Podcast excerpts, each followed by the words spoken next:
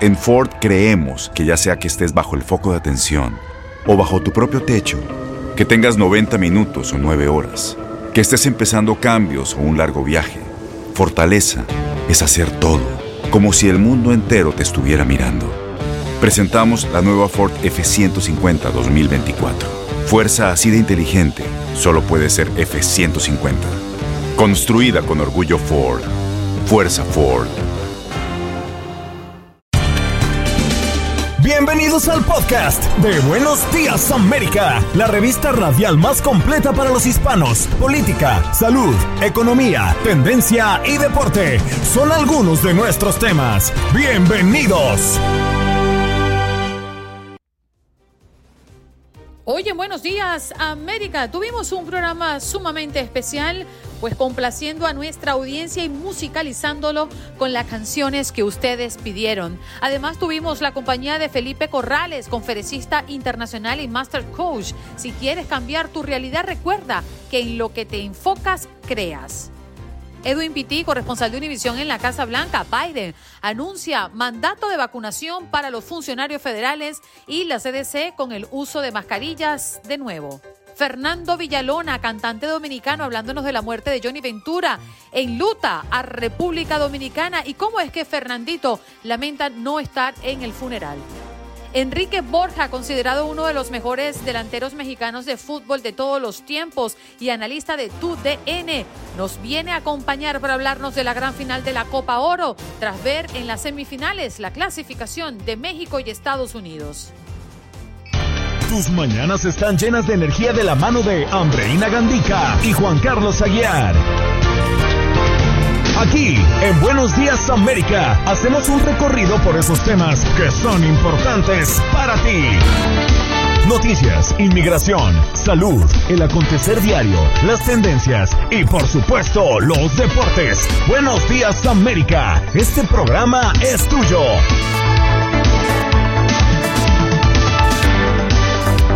América de costa a costa, qué alegría tenerlos aquí compartiendo cada mañana. Recuerden que este programa es suyo. Son las 8 de la mañana en el este, las 7 de la mañana en el centro y las 5 de la mañana en el Pacífico. Nuestros madrugadores allá sintonizándonos en Los Ángeles. Pero aprovechamos la oportunidad para decirles buenos días Miami. El paso Buenos días, West Palm Beach, y buenos días a todos los que nos escuchan a través de las aplicaciones como Euforia y Tunin, que son aplicaciones que sirven para escuchar la radio completamente en vivo. Hoy recordándoles a nuestra audiencia que no tendremos transmisión en vivo a través de nuestro Facebook Live porque obedeciendo a sus peticiones el día de ayer, con la cantidad de música que nos han pedido, no podemos transmitir música a través de la plataforma de Facebook. Y es por eso que hemos decidido que hoy saldremos en nuestras múltiples emisoras a nivel nacional y a través de las plataformas digitales, las aplicaciones que sirven para escuchar la radio completamente en vivo. Es por eso que usted nos está escuchando solo y exclusivamente en nuestras emisoras de radio y en nuestras plataformas digitales. No podremos salir con esta dinámica a través de nuestro Facebook Live porque nos penalizan. Sí, señor, la plataforma de Facebook dice, no, no, nada de música. Así que por esa razón, hoy estaremos viernes cerrando la semana solo y exclusivamente a través de nuestras emisoras y a través de diferentes plataformas digitales. Muy buenos días, Olga Betancourt, ¿cómo te encuentras? Muy buenos días, Andreina. Feliz de estar aquí contigo, pero me gustaría más estar viéndote en el en vivo. Eso sí, de verdad que me encantaría, sobre todo porque las dos hoy estamos de un color bastante femenino. Hoy está todo vestido de fucsia en el estudio. Bueno, tú en tu casa y yo en la mía. Sí, como yo soy de la vieja escuela de la radio, que uno va hasta en pijama a la cabina, entonces cuando sé que no voy a salir eh, realmente en cámara, no me arreglo mucho. Hoy voy a abrir la cámara para que nos podamos ver en el interno, pero no estoy apta para todo público en este momento. estoy haciendo radio a la antigua, radio donde no nos ven, solo nos escuchan y se imaginan cómo estamos. Bueno, esperamos que tengan buena imaginación. A mí si quieren me pueden, no, es que no nos van a poder ver. Bueno, Andreina, hoy les tocó usar la imaginación, eso sí seguro. Sí, qué divina es la radio. Yo amo la radio porque solo con la voz usted podrá imaginarse cómo estoy vestida y en dónde estoy exactamente. ¡Upa, cachete! Vámonos, señores, a recordarles que nuestro Indiana Jones colombiano, Juan Carlos Aguilar, está en una misión por allá metido en la selva en Panamá y hoy no estará con nosotros. Es por ello que Olga Betancourt, nuestra productora, estará acompañándonos en la mañana de hoy.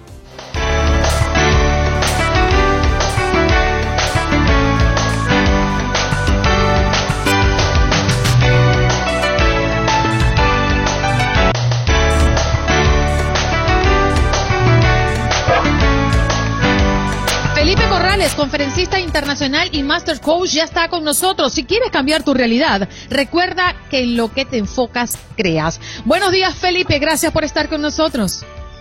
Muchas gracias por esta invitación. Muy contenta de estar con ustedes esta mañana. Quiero partir em, eh, sobre una queja que por lo general tenemos nosotros desde la inconformidad. Lo que tengo no me gusta y lo que me gusta no lo tengo.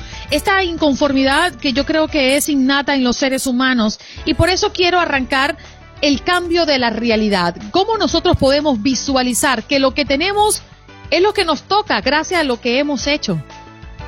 Bueno, primero que todo hay que partir de una idea muy interesante y es que eh, la idea del paraíso y del infierno están en nuestras cabezas, no está en la realidad externa.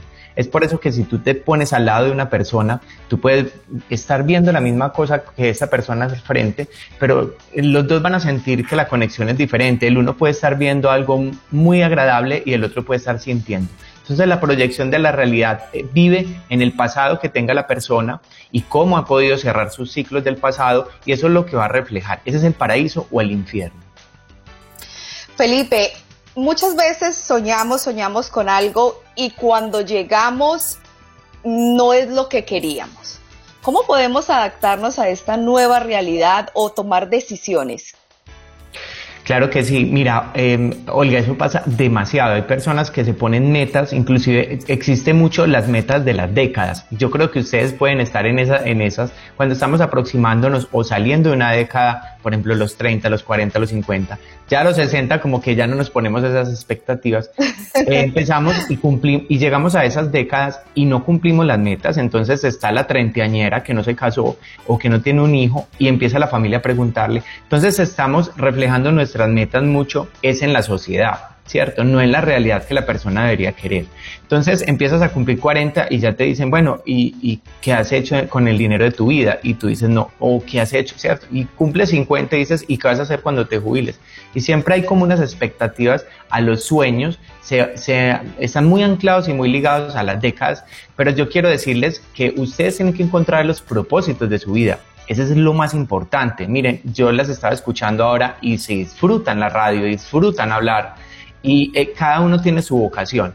Entonces, el, descubrir y el entablar los sueños es buscar el propósito de tu vida. Hagan ese trabajo personal. Hay muchas maneras de hacerlo. Eh, una de ellas es, por ejemplo, lo que yo hago con mis personas es entrenarlas para que puedan encontrar ese propósito de sus vidas. Tú sabes que no es fácil, Felipe. Em, yo en varias oportunidades he hecho el Ikigai eh, esta, esta técnica ¿no? que, que nos ayuda a enfocarnos y a entender cuál es nuestro propósito en el aquí y el ahora a partir de este momento y pensando en el futuro. Pero no es una tarea fácil. No siento que sea una práctica que pueda concretarse en una sentada, sino que tienes que darle tiempo, darle oxígeno para llegar a esa gran conclusión que yo creo que al final todos queremos tener, ¿no? Y queremos que alguien nos lo diga. Pero lo que pasa es que está dentro de nosotros y no hay más nadie mejor que nosotros que responder a esa pregunta. Pero quiero centrarme en la diferencia que existe entre ser y aspirar a algo o ser inconformes en la vida. Porque uno dice, bueno, me quiero comprar la casita allá en la playa, pero cuando quieres la casita, ya quieres la casita con piscina. Y cuando tienes la casita con piscina, entonces quieres la mansión con siete habitaciones. Y pareciera que nunca nos hacíamos. ¿Qué es lo que pasa allí? ¿Cuál es la realidad? Bueno, yo les voy a explicar algo que es de la biología, ¿cierto? Y para que entendamos también el comportamiento humano. Los animales se conforman con el alimento y ya, ¿cierto? Y todos los días ellos saben que van a buscar el alimento. En cambio, el, ser humano, para el ser humano, el alimento no es solo el objetivo final. El ser humano necesita eh, alimentarse de las hormonas químicas que son la serotonina, la dopamina, y todo esto lo generan las metas y los obstáculos. Entre las metas, los obstáculos, los objetivos, vamos generando estas hormonas que generan demasiado placer. Es como una gamificación, podríamos decir, en nuestra vida. Entonces, cuando una persona eh, no siente saciedad con lo que tiene, con los objetivos materiales, bueno, primero que todo, está, por un lado lo podemos ver bien, porque esto hace que la persona eh, se someta cada vez más a la superación y crezca. Y crecer, pues yo les digo, está bien. Pero cuando hay lo que tú dices, eh, que es sentirse insaciable, es sentir vacíos, incluso hay gente que escala y cada vez que escalan y aumentan más eh, alguna área de su vida, se sienten cada vez más mal, es porque hay una, una inexistencia del amor propio. Y material y llevan todo el amor propio a lo material, a la casa de siete habitaciones. Yo les cuento, yo ahora en pandemia tuve una bendición muy grande, siempre había soñado tener una casa y nadie se imagina comprarse una casa en, pandemia y pasé de un apartamento muy chiquito a una casa muy grande con muchas habitaciones, ¿cierto? Y, y ha sido un reto muy bonito y me siento ya saciado, pero es porque yo lo tenía como una expectativa de mi vida, no era el todo de mi vida, el objeto. Entonces, hay, algo que llamamos en programación neurolingüística que se llaman los metaprogramas. Les voy a explicar rápidamente. Los metaprogramas son los que rigen los pensamientos de la gente. Y eso muy, pocas personas lo saben. Y hay metaprogramas, o sea, hay gente que le encantan las cosas materiales. Y hay gente, y ustedes nunca lo van a poder entender. Hay gente que le gusta vivir entre la gente. Hay otras personas que les gusta vivir del placer. Entonces, eh, a veces no podemos entender cómo viven las personas, pero aquellos que quieren copiar la vida de alguien porque es que el otro tiene dinero y yo quiero tener ese dinero, eh, les sugiero que no lo hagan así porque hay gente que disfruta demasiado lo material y lo disfruta sanamente, pero cuando tú te lo estás proponiendo porque tienes que demostrar a la sociedad, que es lo que yo creo que tú me estás eh, como demostrando, que lo veo muy, muy marcado en, en muchas personas en el planeta, no lo hagan, de verdad, pónganse en metas diferentes. Yo admiro demasiado a los nómadas digitales, personas que no tienen ni casa y, tienen dinero en sus cuentas bancarias y, están viajando por el mundo. Admiro también, por ejemplo, el trabajo. Más allá del desapego por lo material, también son muy inteligentes. Yo conozco a un hombre que vive por años, bueno, ahorita con el tema de la pandemia no, pero vivió por años en crucero y no pagaba impuestos en ningún lado. Eso es ser inteligente y extraño. Ay, eso está buenísimo.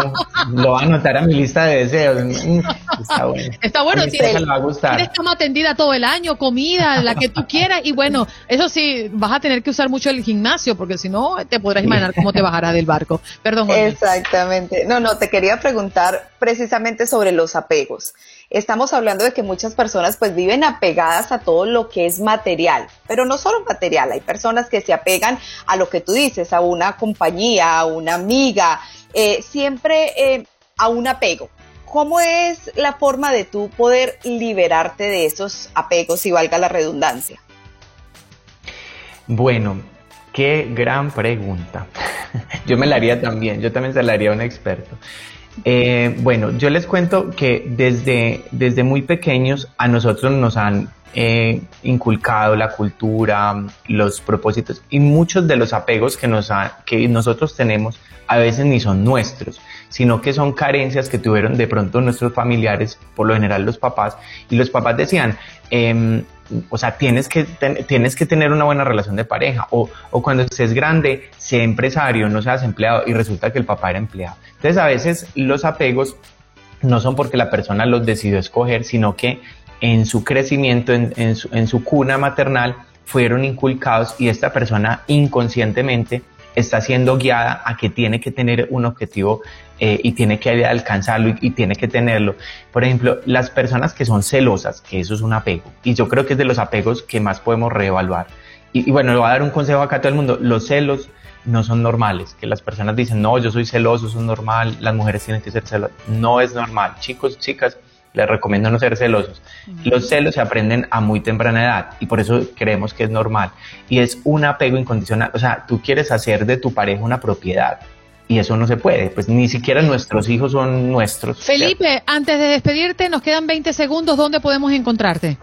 Bueno, eh, me pueden encontrar en Instagram como Felipe Corrales PNL, en Facebook también Felipe Corrales PNL y en, en, mi comunidad que se llama Libremente Seres Ilimitados. Bien, gracias Felipe Corrales, conferencista internacional y master coach. Ya regresamos.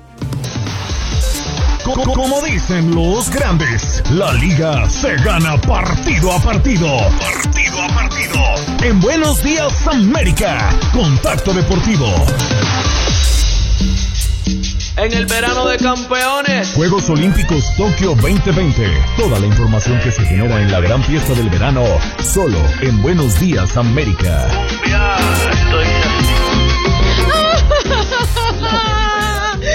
Comienzo llorando, me eliminaron Djokovic no lo puedo creer. Luis Quiñones con nosotros en este contacto deportivo. ¿Cómo te vas, Luisito? Muy buenos días, Andreina. Buenos días para Olga, para todo el equipo de, este contacto deportivo de Buenos Días América. ¿eh? Sí, eliminaron a Novak Djokovic de estos Juegos Olímpicos Tokio 2020. Eh, una sorpresa, ¿eh?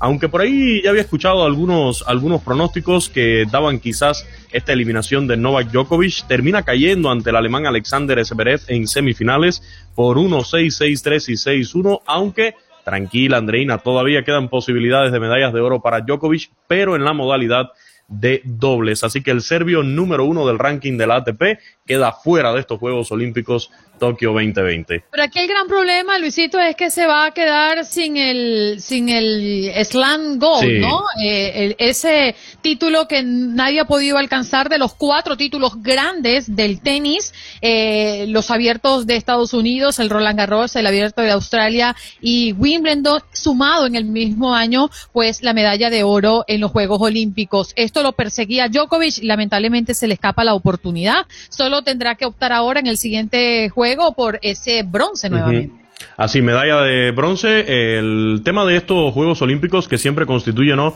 Ese gran slam extra, como tú decías, cada cuatro años, en esta ocasión cada cinco años, por el tema de la pandemia. Eh, pero sin dudas, eh, la grandeza de Djokovic, yo creo que independientemente que se le haya escapado, sabemos, sabemos de, de la calidad del nivel del tenista serbio número uno del mundo y que va a seguir seguramente después de la actualización del ranking ATP en ese primer lugar de, la lista ¿no? de los mejores tenistas profesionales del mundo. Pero hay otras muy buenas noticias, Andreina, y que llegan para este lado del mundo, para nuestro continente americano. Tenemos medallas y clasificaciones también a, a finales. Sí, señor. Bueno, vamos a hablar de me parece que debemos hablar de Venezuela-Colombia. Claro señor. Dos grandes mujeres que llegan a una gran final, una de las más esperadas de este Juego Olímpico, ¿sí o no?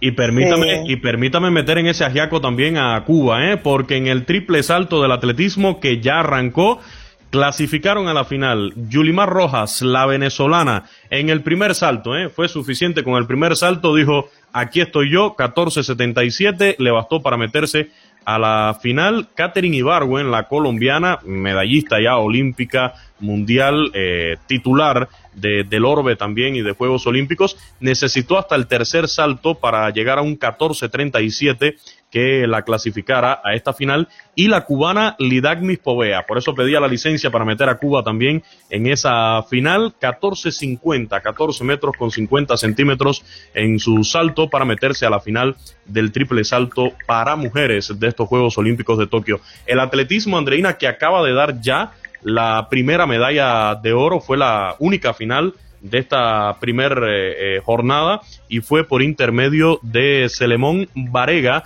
de Etiopía que se llevó los 10.000 metros planos para hombres. De estas batallas de las carreras de fondo que son para disfrutar, una liebre que se va eh, siempre al inicio para tratar de imponer el ritmo de la carrera, a ver quién se va con esa finta. Los corredores aguantaron, hicieron su estrategia. Esto es de, de mucha estrategia, de mucha táctica y finalmente el etíope Selemón Varega se logra llevar el título en estos 10.000 metros planos para hombres. ¿Qué te parece si para despedir, Luisito, vamos a revisar el medallero? ¿Cómo está el medallero real y ese medallero que nosotros concluimos con nuestros países. Asimismo, China se mantiene en el primer lugar, 18 de oro, 9 de plata y 11 de bronce. Japón en la segunda posición, 17 títulos, 4 subtítulos y 7 metales bronceados. Y la delegación de Estados Unidos en el tercer lugar, con 14 de oro, 16 de plata y 11 de bronce.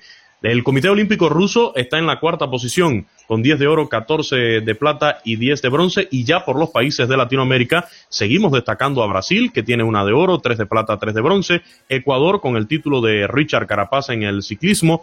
Colombia sumó ahora la medalla de plata de Mariana Pajón en el BMX. No pudo llevarse el título la colombiana Mariana Pajón, pero sí se queda con la medalla de plata. Tiene Colombia dos de plata, una de bronce.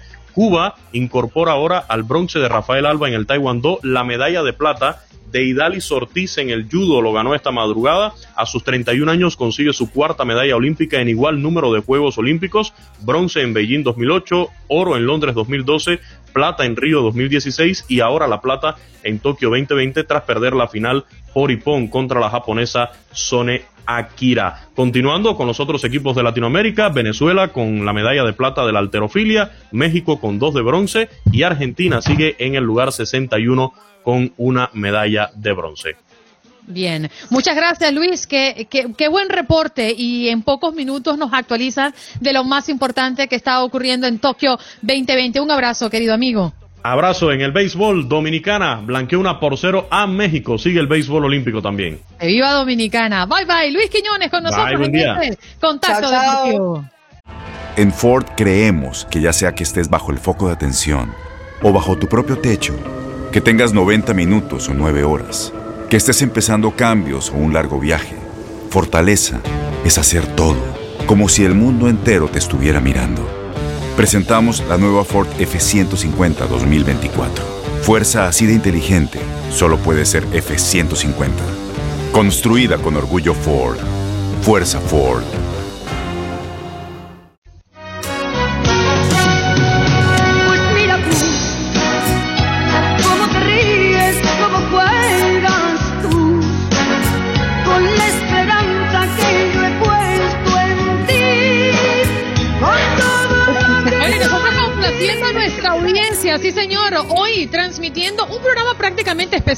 Porque no estamos en el Facebook Live. Me han abarrotado de mensajes a través de las redes sociales que dónde estamos, que por qué no estamos transmitiendo en nuestra acostumbrada transmisión de nuestro Facebook Live y es que hoy queremos llenarlos de música, esos temas musicales que ustedes pidieron de los artistas que no están físicamente con nosotros en este plano, por supuesto, y que quiere usted volver a escuchar. Y hoy estamos haciendo esta dinámica y Facebook no permite que pongamos música así como nosotros queremos. Así que solo estamos en nuestras más de 25 emisoras en todo el territorio nacional y en todas las plataformas digitales.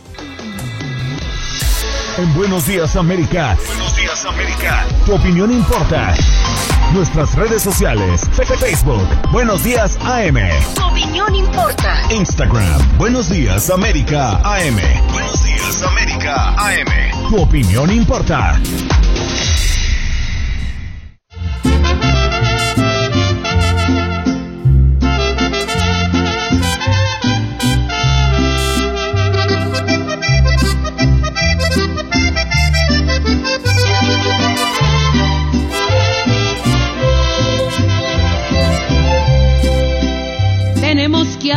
De mujer, Hay que dejar unas cosas en claro.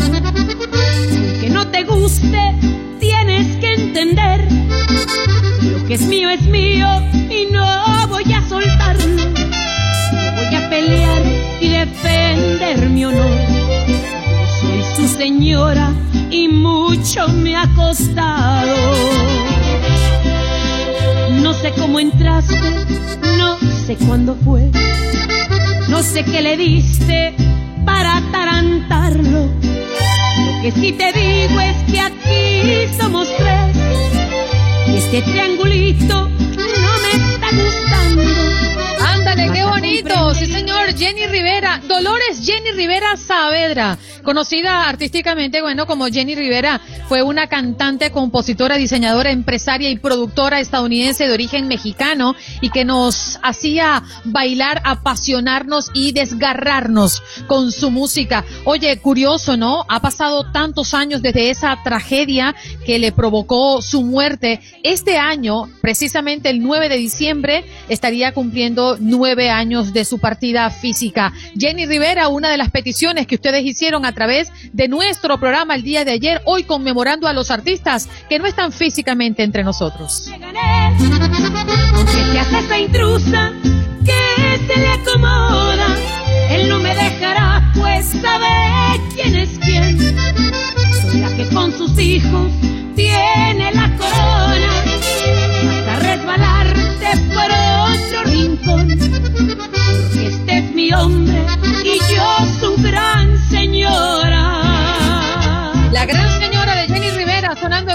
América de costa a costa, recordándoles que usted puede llamar al 1833-867-2346. Hoy como pregunta del día tenemos, ¿quién será el campeón de la Copa Oro el próximo domingo a través de las pantallas de TUDN? Estaremos viendo a México enfrentar a Estados Unidos por la final de la Copa Oro solo por acá, por nuestra pantalla. Nos vamos de inmediato a Washington a conversar con Edwin Pitti, corresponsal de Univisión en la Casa Blanca. Edwin, muy buenos días. Gracias por compartir con nosotros este viernes. Ina, muy buenos días. Oye, qué lástima que toque bajarle el volumen a la canción de, de Jenny Rivera para hablar del tema político, pero bueno, toca. Buenos días, ¿cómo están? Sí, nosotros también estamos disfrutando muchísimo de este programa muy musical que estamos ofreciendo hoy viernes. Gracias, Edwin. Hablemos de Biden. Oye, esas declaraciones que dio respondiéndole a un reportero, la verdad es que estaban cargadas como de mucha frustración, refiriéndose a las vacunas. Sí, mira, definitivamente que el, tema de las vacunas es, es, un tema que sigue levantando pasiones aquí en Washington DC por el tema de la libertad, pero precisamente por eso el, el presidente luego de esa conferencia de prensa que diera ayer en la Casa Blanca envió un tuit donde de una forma bastante clara eh, muestra su mensaje, ¿no? Él, él deja eh, en ese tuit colgado lo siguiente, que la libertad es importante, pero la misma viene con responsabilidad porque muchas personas están argumentando que ellos tienen la libertad de elegir el hecho de no vacunarse, pero no toman en consideración la responsabilidad que tienen también de proteger la salud de las demás personas. Entonces, es el debate que hay ahora mismo, pero el presidente, pues sin duda alguna, tomando acciones, eh, ya como envía ese requisito para que todas las agencias federales deban vacunarse o más bien mostrar el estado de vacunación de cada persona. Y los empleados federales que no se vacunen no quiere decir que van a perder su trabajo, sino más bien van a tener que hacerse pruebas de COVID regularmente y son ellos los que van a tener que costear esa prueba. Entonces, es un paso que a pesar que ha recibido críticas, es una forma de poner presión en los empleados federales, que son más de 4 millones dentro de los Estados Unidos, para que se vacunen. Es, es lo que los expertos están diciendo hay que vacunarse porque de no hacerlo el virus va a seguir mutando y mientras más hayan va a ser mucho más difícil de contener esta pandemia. Edwin, ¿cómo estás? Un gusto saludarte. Eh, el presidente Joe Biden anunció que se ha concertado un acuerdo bipartidista sobre un plan de infraestructura. ¿Qué sabemos más sobre, sobre este plan del presidente? Hola, Olga, buenos días. Mira, el, las negociaciones continúan y aparentemente ahorita hay algo de acuerdo entre demócratas y republicanos por el hecho de que en las últimas semanas hubo mucha tensión y casi estuvieron a punto de cancelar esas negociaciones por demasiados desacuerdos en medio del proceso. Pero ahora vemos que 17 senadores republicanos se unen a los demócratas y han aprobado lo que es el inicio del debate de este ambicioso plan de infraestructura que incluye 1.2 billones de dólares, billones con B, y eso tiene dinero para la reparación de carreteras y puentes, para los trenes de pasajeros y carga, también para proyectos de agua potable e incluso para el transporte público. Pero el problema está en que el hecho de que los republicanos ahora estén de acuerdo en iniciar este debate no quiere decir que al final del proceso ellos voten a favor de ese proyecto. Y la otra traba que tiene el presidente ahora es que ya la propia presidenta de la Cámara Baja, Nancy Pelosi, ha dicho que ellos no van a llevar a votación este plan bipartidista de infraestructura, al menos de que el Senado de forma conjunta también apruebe el ambicioso plan de gasto por 3.5 billones de dólares, que ahí es donde la Casa Blanca quiere pues eh, básicamente pues agrandar incluso más los programas sociales como lo es eh, hacer de forma permanente el aumento al crédito tributario por niños y ahí también estaría incluido el tema migratorio que es la legalización para millones de indocumentados que ellos quieren agregar ahí, que incluiría a los beneficiarios de DACA, a los beneficiarios del TPS, a los trabajadores del campo y también a los trabajadores esenciales que sean indocumentados. Así que, a pesar de que ya los republicanos están de acuerdo en iniciar el, debate, todavía hay mucho trabajo que hacer y tienen que hacerlo pronto, porque recordemos que ya eh, hoy viernes la mayoría en el Congreso se van de receso y no regresan sino hasta septiembre. Entonces, entre hoy y mañana podrían estar trabajando en este tema, pero ahora hay otro problema, ya que ayer el presidente Biden pues anunció que este fin de semana expira lo que es la moratoria federal de para evitar los desalojos y ya él tiene las manos atadas, ya él no va a poder de alguna forma extenderla por una decisión de la Corte Suprema de Justicia que se lo prohíbe. Entonces ahora es el Congreso quien debe aprobar esta moratoria, eh, la extensión de esta moratoria para que más de 11 millones de familias no terminen en la calle desalojados por no pagar la renta. Entonces, el tiempo que tenía el Congreso hoy y mañana para invertirle al tema de infraestructura, ahora están básicamente corriendo para aprobar esta excepción a la moratoria, así que queda incluso más incierto la posibilidad de que de aquí a mañana puedan llegar a un acuerdo con el tema de infraestructura. No es imposible, pero sí es muy complicado. Bueno, como ya lo has comentado, Edwin, la aprobación final aún no está asegurada, ¿no? Pero la probabilidad va por la aprobación. Sí, por, por el momento sí va por la aprobación si nos enfocamos solamente en el Senado, porque ya los republicanos y los demócratas tienen ese acuerdo bipartidista solamente dentro del plan de infraestructura, pero como te comentaba, la traba la podría poner Nancy Pelosi porque ella quiere que se aprueben ambos proyectos de forma unida, porque es la única manera de realmente convencer a los republicanos que también se apruebe el plan de gasto que es incluso mayores. El, de infraestructura es de 1.2 billones, el de gasto es de 3.5, pero los republicanos realmente no están de acuerdo con eh, la inclusión de la ciudadanía para indocumentados dentro de ese paquete. Ellos tampoco están de acuerdo con que se le aumente los impuestos a las corporaciones, tampoco están de acuerdo, digo, la lista es interminable de las cosas que los republicanos no apoyan, así que ahorita mismo están midiendo fuerza para ver realmente quién va a poder, pero la discusión, eso está para, para ver incluso por muchas más semanas, porque como te ya este fin de semana se van de receso, ahora están enfocados en el tema de la moratoria, así que sería lo mejor hasta inicios de septiembre cuando regresen que retomen este tema. Bien, Edwin, muchísimas gracias por compartir con nosotros lo que es noticia desde la Casa Blanca. Un abrazo, querido amigo. Igual para ustedes que tengan un excelente fin de semana y aquí me quedo en sintonía para, para seguir escuchando la buena música.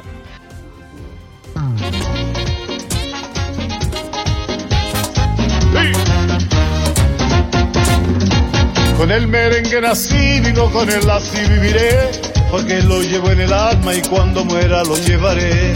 De tierra dominicana tengo el orgullo de ser, es señal del universo de un ritmo alegre con tanta miel. Su himno y canto en mi voz, su escudo mi corazón, y mi cuerpo como piel, su bandera tricolor. En los rincones del mundo como estandarte de amor, siempre estaremos presentes, mi tierra merengue y no. Mis pies caminan merengue, que bailo con mi nación. Cuando escucho la tambora, me palpita el corazón. Cuando escucho Cuando suena la tambora, sí señor, es lo que estamos escuchando a propósito de que ya tenemos con nosotros a Fernando Villalona y este tema, este legado que ha dejado Johnny Ventura, una de las joyas musicales de República Dominicana que estamos en este momento viendo y disfrutando a través de nuestra señal y nuestro programa el día de hoy. Buenos días, América. Te acompañamos en el dolor. Fernando, bienvenido a nuestro programa.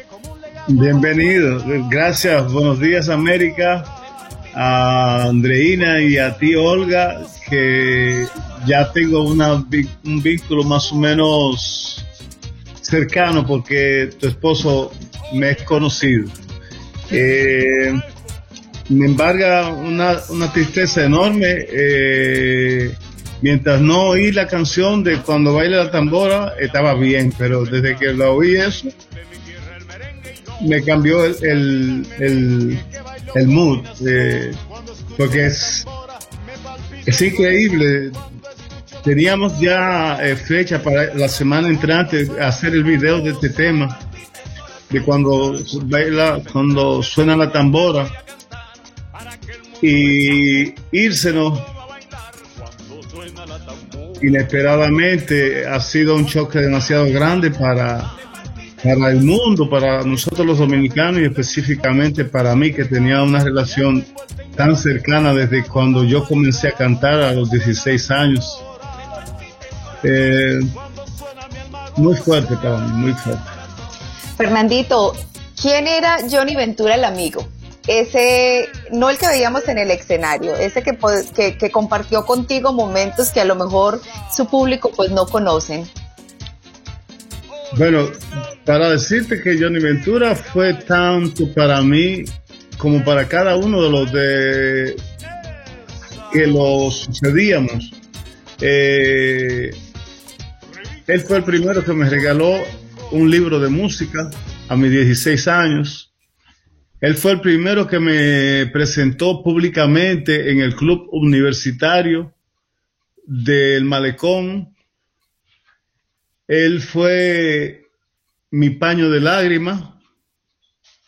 Eh, era el hombre que tenía más sabiduría para al aconsejar y ese dominio de, mantener la unión y el cariño con todos nosotros. Era un padre total. Eh, ya se me han ido dos, el, que me el que me concibió eh, yo ahora solamente me queda el maestro Rafael Solano como padre musical pero realmente hasta se me va de la mente a veces las cosas que tengo que decir, porque son tantas cosas que, que Johnny Ventura hizo por nosotros y que lo seguirá haciendo, porque todavía faltan muchas cosas que repasar de todas las cosas que nos dejó en la mente. ¿Qué, es lo que más vas a extrañar? Porque a los amigos, a los hermanos, a los padres, como tú defines tu relación con Johnny Ventura, se le extrañan cosas muy puntuales y es por eso eh, específico que uno los quiere tanto, ¿no? Que uno los valora tanto en vida. Y ahora que físicamente no están con nosotros, ¿qué es lo que más vas a extrañar de Johnny? Imagínate, eh, él me decía carajito. Era una palabra y yo no, no aceptaba la palabra el mayimbe. Yo no la quería. No sé, eh, eso fue una idea de, un disquero que yo tenía ya fenecido, eh, también eh, Mateo San Martín, del sello Cubaney. Esa palabra me sonaba como rara. Y un 24 de diciembre Johnny Ventura me, invitó a, cenar a su casa o a comer, no recuerdo exactamente la hora. Y él me recibió el trabajo Y eso, y eso, eso fue, eso fue como la, aceptación total.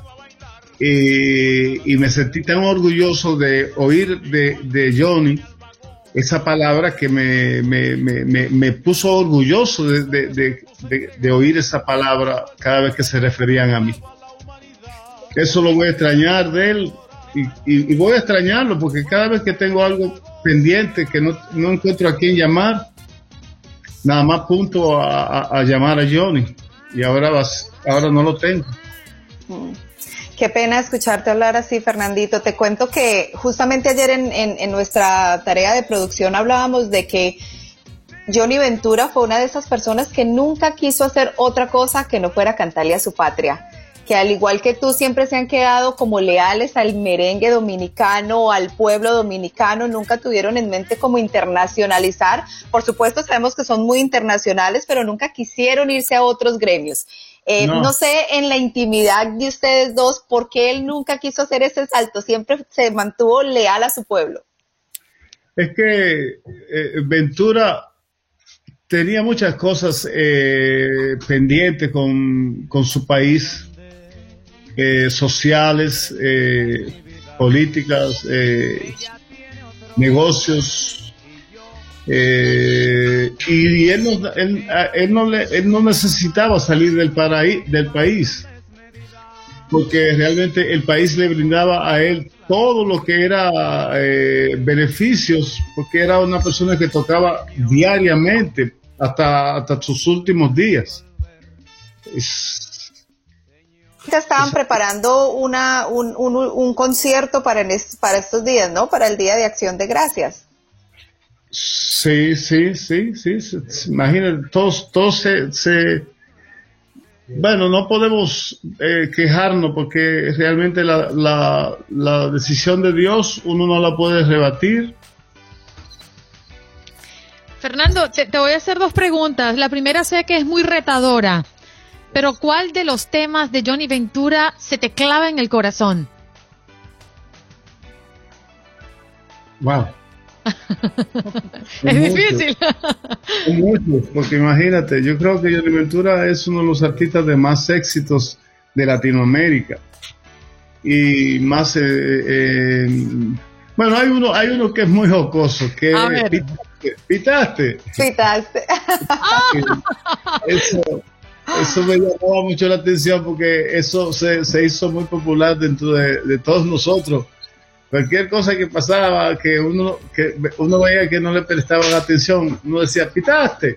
Ajá. si, si, reaccionaban, por ejemplo, una, una muchacha o, o, un amigo que te debía algo, o, o eso fue, él tiene tanto, tantos éxitos que, que era vecina, llegó a ver o sea, eh, son tantas las cosas que uno tiene que contar que yo creo que eh, Buenos Días América no, no tendremos el tiempo para contar ni la cuarta parte. Oye, Fernando, y si te pedimos aquí de manera muy especial para rendirle este homenaje a, Johnny, mm, que nos cantes una de sus canciones. ¡Wow! Bueno, se me hace más fácil si me le piden de la mía, pero, pero eh, eh, un pedacito de la que cantaron juntos. Esa canción que hicimos juntos eh, eh, cuando suena la tambora, yo tengo que comenzar a oír la música. si me ponen la música, yo se la oigo. Dale, Jorge. Cuando suena la tambora, vamos a darle pie a Fernando.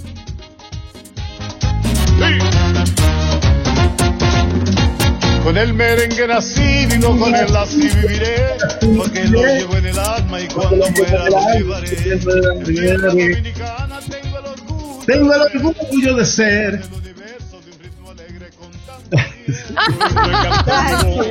¡Qué belleza, Fernando! Oye, qué bonito ah, uh, ver una sonrisa en tu rostro al escuchar y recordar a Johnny Ventura. Yo creo que eso es lo que nos queda a todos nosotros, ¿no? Después de haberlo disfrutado 81 años. Sí, porque se dice, se dice rápido, pero en esos 81 años nos llenó de tanto y nos dejó tanto que difícilmente no vamos a poder disfrutar de su música como lo hacemos a profundidad, a pesar de que no esté físicamente entre nosotros.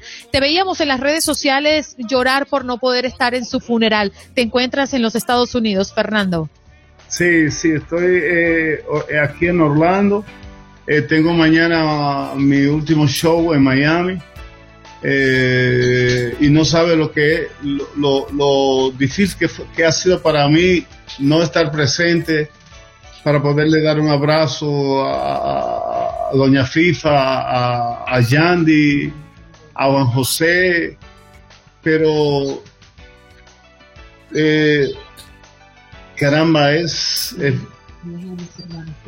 es, muy difícil. Gracias a Dios tuve la oportunidad de que mis hermanos fueron a darle el pésame a, los familiares, pero en realidad eh, se, me ha, se me ha hecho muy difícil y, decirte que él pidió que cuando él muera, él lo único que quería era que, que todo el mundo riera, bebiera y gozara, pero eh, en verdad uno tiene momentos de, de, risa como lo, que, como lo que acaban de pasar ahora, pero desde que termina eso y uno se da cuenta que ya él no está, cambia totalmente eh, el sentimiento y el, y el, pensamiento de uno. Mm. Fernandito, eh, queremos darte las gracias por tomarte estos minutos, por compartir con toda la audiencia de costa a costa en los Estados Unidos eh, tu sentir. Sabemos que has llorado mucho, que te has lamentado mucho por la partida física de Johnny Ventura, pero también nos has traído alegría y nos has recordado por qué es el caballo mayor. Muchísimas gracias. Gracias a ustedes y que Dios me la bendiga, Olga y Andreina. Muchas gracias.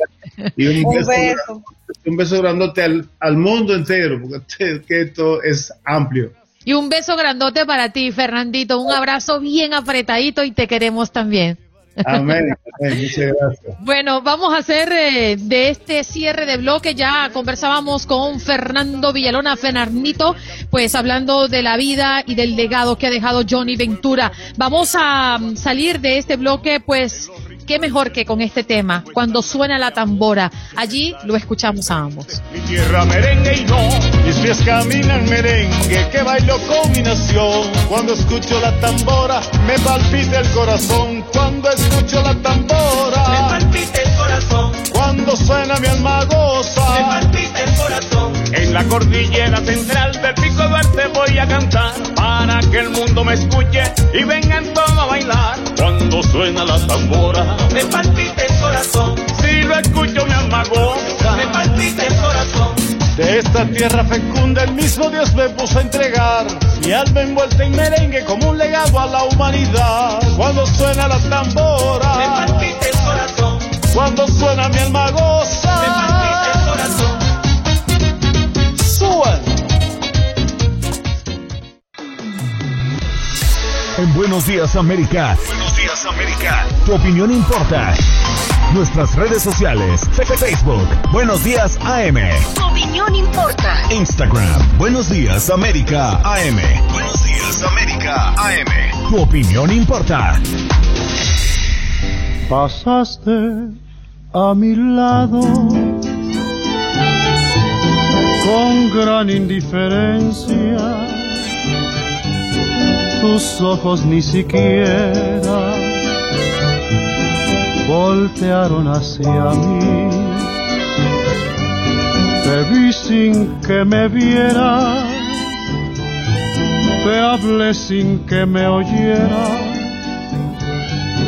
y toda mi amargura se ahogó dentro de mí. Me duele hasta la vida saber que me olvidaste, pensar que ni desprecios merezca yo de ti.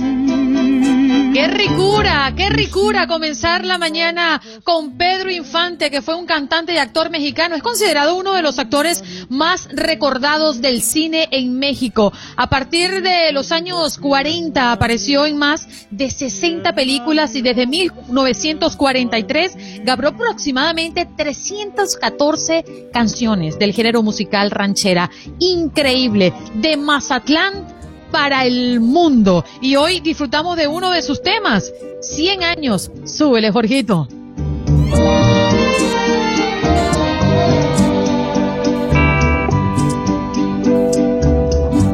Pasaste a mi lado con gran indiferencia. Tus ojos ni siquiera voltearon hacia mí. Co- Como dicen los grandes, la liga se gana partido a partido. Partido a partido. En Buenos Días América, Contacto Deportivo. Y qué mejor manera que recibir a Enrique Borja, sí, considerado uno de los mejores delanteros mexicanos del fútbol de todos los tiempos y hoy es analista de nuestra pantalla TUDN. Señor Enrique, me quito el sombrero, muchas gracias por estar con nosotros. Al contrario, con mucho gusto, Andreina, los oímos diario, con muchísimo gusto, con mucho cariño y sobre todo nos divertimos, pero como tú dices, qué bueno despertar con ustedes, pero también con ese querido ídolo mexicano Pedro Infante. Prácticamente tú sabes todas las canciones, todas las películas de Tizoc, dos tipos de cuidado, en fin, de a toda máquina. Cuántas, cuántas películas y cuántas canciones que nos llenaron y pues las recordamos todos, claro que sí, Andreina. Un La, placer audi- saludarte. la audiencia lamentablemente no te puede ver, pero tú estabas cantando la canción. Ah, sí, sí, sí. Que me lo sabía, claro que sí. Creo que Qué todos los maravilla. que nacimos de alguna forma un poquito después de que él, pues todavía inclusive estaba viviendo, tuvimos la oportunidad de ver películas. Yo sigo poniéndolas, me encanta ver a toda máquina. ¿Qué te ha dado esa mujer? Tizoc. O sea, películas eh, donde actuó él extraordinario. Decían que no actuaba, ¿cómo no va a actuar? Cantante, yo creo que era el, el ídolo de todas las personas y un ídolo, claro que fue. Trágicamente murió, pero se le recuerda con muchísimo cariño. Sí, señor. Bueno, hablemos y seguimos hablando de México. Su música, Claro. su fútbol la pasión, porque se nos viene la final de la Copa Oro el próximo domingo y México, como dicen en mi país, se salvó de chiripita gracias a Héctor Herrera, ¿sí o no, Enrique? Bueno, ahora sí que tanto Estados Unidos en su partido contra Qatar y, y México contra Ca- Canadá, realmente sí, metimos el gol prácticamente al minuto 90, 90 y tantos, 98, 99, y creo es una jugada muy buena de, de Pizarro y la mete un extraordinario jugador, creo que para mí el mejor del campeonato, Héctor Herrera, muy merecido, pero como tú dices, con esa pasión, pero muy sufrido. Pero así tienen que ser los partidos ya en el fútbol mundial. Eso es lo que te hace pasión, eso es lo que te hace equiparar los equipos, aunque a veces pienses que hay que ser favoritos, pero solamente en el papel, André. Sí, bueno, lo que yo creo es que eh, ese juego contra Honduras parecía un paseo por la pradera, ¿no? En comparación a lo que se vivió ayer con Canadá. Sí, totalmente distinto. Em, No podemos decir que de alguna forma el equipo de Honduras venía con muchísimas bajas. Era, es un equipo importante, pero lógicamente le pesan las bajas. Pero eso no quiere decir absolutamente nada. Tú tienes que jugar contra el que te toca y donde te toca y como te toca. Las enfermedades, las bajas de juego, las, las lesiones, todo es parte del fútbol, Andreina. Entonces sí, de alguna forma fue un partido sumamente tranquilo para el equipo mexicano y ayer muy sufrido, muy interesante, pero al fin y al cabo, cuando empiezan los torneos, es parejos para todos. La pasión está para cualquier lado y por eso es el fútbol tan importante y además tan emocionante que puede pasar cualquier cosa. Bueno, para el equipo mexicano no pasó. Tan, tantas cosas pasaron el día de ayer, eh, digo extradeportivo, que tuvo que suspenderse por cinco minutos este juego entre México y Canadá por los gritos discriminatorios nuevamente y lamentablemente seguimos viendo estas agresiones verbales desde las gradas, mi querido Enrique. Da muchísima tristeza, muchísimo coraje, porque eh, pagan muchísima gente por unos cuantos que de repente cuando ven que el equipo no está jugando como ellos quieren o no está ganando, empiezan a hacer ese- esos gritos homofóbicos. Y lógicamente al que afectan es al equipo mexicano, que es su equipo, que de alguna forma tienen que entender que no puedes, ya en el mundo se está luchando en contra de todo eso. ¿Por qué? Porque va- vas a divertirte, vas a disfrutar. Tienes 20 mil formas de gritar y de apoyar, pero ¿por qué tienes que escoger algo que ya estuvo y que no eh, lo, manejamos en México sin, sin ninguna eh, forma mala? Porque no, realmente no es así. Y ahora se ha vuelto realmente algo que está penado y están castigando. Ojalá no se repita, Andreina, y menos cuando se está perdiendo o cuando eh, no se está jugando como el público quisiera. Ojo, no es todo el público, por favor. Hay veces que le echamos la culpa cuando decimos el público, la afición. No, son pocos, pero hacen mucho ruido. Sí, señor. Enrique, ya está la mesa servida para la gran final. Sé que tu corazón, por supuesto, está con México. Pero ¿qué hay de las posibilidades de que Estados Unidos pueda llevarse esta copa? ¿O las posibilidades que existen enfrentando a México que el Tri se pueda quedar nuevamente con el título? Mira, yo creo que todo el mundo piensa, futbolísticamente hablando, que, que el Tri tiene la oportunidad de ganar este partido por varias cosas. Eh, tiene el equipo mexicano a los mejores jugadores en este momento, algunos están en las Olimpiadas en Tokio también, pero creo que tiene los mejores jugadores comparado con todo el respeto que me merece con todos los equipos que están participando. Estados Unidos, de alguna forma, por así haberlo pensado, su federación, Greg Berhalter, de decir que su equipo, que había nos había ganado al equipo mexicano en la Copa anterior, lógicamente eh, no trajo a los jugadores que podían haber estado jugando como en el Partido de las Naciones. Entonces nos ganan, cambia de equipo, pero el equipo de Estados Unidos ha hecho lo suficiente para llegar, ha hecho lo suficiente para estar jugando la final. Nadie tampoco les regala nada, sufrido sí, pero ahí están. Entonces en el fútbol pueden pasar muchas cosas. A mí no me gusta hablar de favoritos, Andreina, pero yo creo que el equipo mexicano está sólido, está consciente de lo que está pasando y de que va a ser un buen partido, pero tienen que jugarlo. Y el equipo mexicano, aunque sea favorito, tiene que saber que los partidos se sufren, pero así se tiene que ganar. Nos resta invitarlos a un posible sufrimiento el próximo domingo a través de nuestras pantallas de TUDN. Allí ¿Qué pasaría si no hay pasión y sufrimiento en ¡Ay! la vida! Yo creo que Enrique es masoquista, le gusta el sufrimiento. A todos nos gusta el sufrimiento de vez en cuando porque después de eso viene la sonrisa, la alegría, el amor. Señor. Y, y el deporte es creo yo, el único fenómeno donde hay tanta rivalidad, pero al final todos vamos por una sola razón. Apostarle a nuestro equipo, pierda o gane, siempre estaremos con ellos. Como afición, como acompañante, nuestras elecciones son sagradas. Y yo creo que cuando uno luce la camisa con tanto orgullo como tú la luciste en el campo, creo que lo único que resta es hacer aflorar esta pasión. Hoy estoy intensa, Enrique. Yo no sé si es Pedro Infante. No, pero, pero me intensa. ¿Qué más puedo decir después de lo que acabas de decir? ¿Qué te puedo decir? Una y una cosa más. Lo comparto totalmente contigo. Bien, muchas gracias Enrique por estar con nosotros. Enrique Borja, considerado uno de los mejores delanteros mexicanos del fútbol de todos los tiempos y lo tenemos en casa. Es aquí con cuando lo escucha y como lo ve en tu DN. Un abrazo Enrique, feliz día para ti. Igualmente para ti Andreina, para toda la gente y sobre todo para Buenos Días América. Cuídense mucho y mucha suerte. Ya hay que ver el partido, ¿eh? Vámonos el domingo. Claro.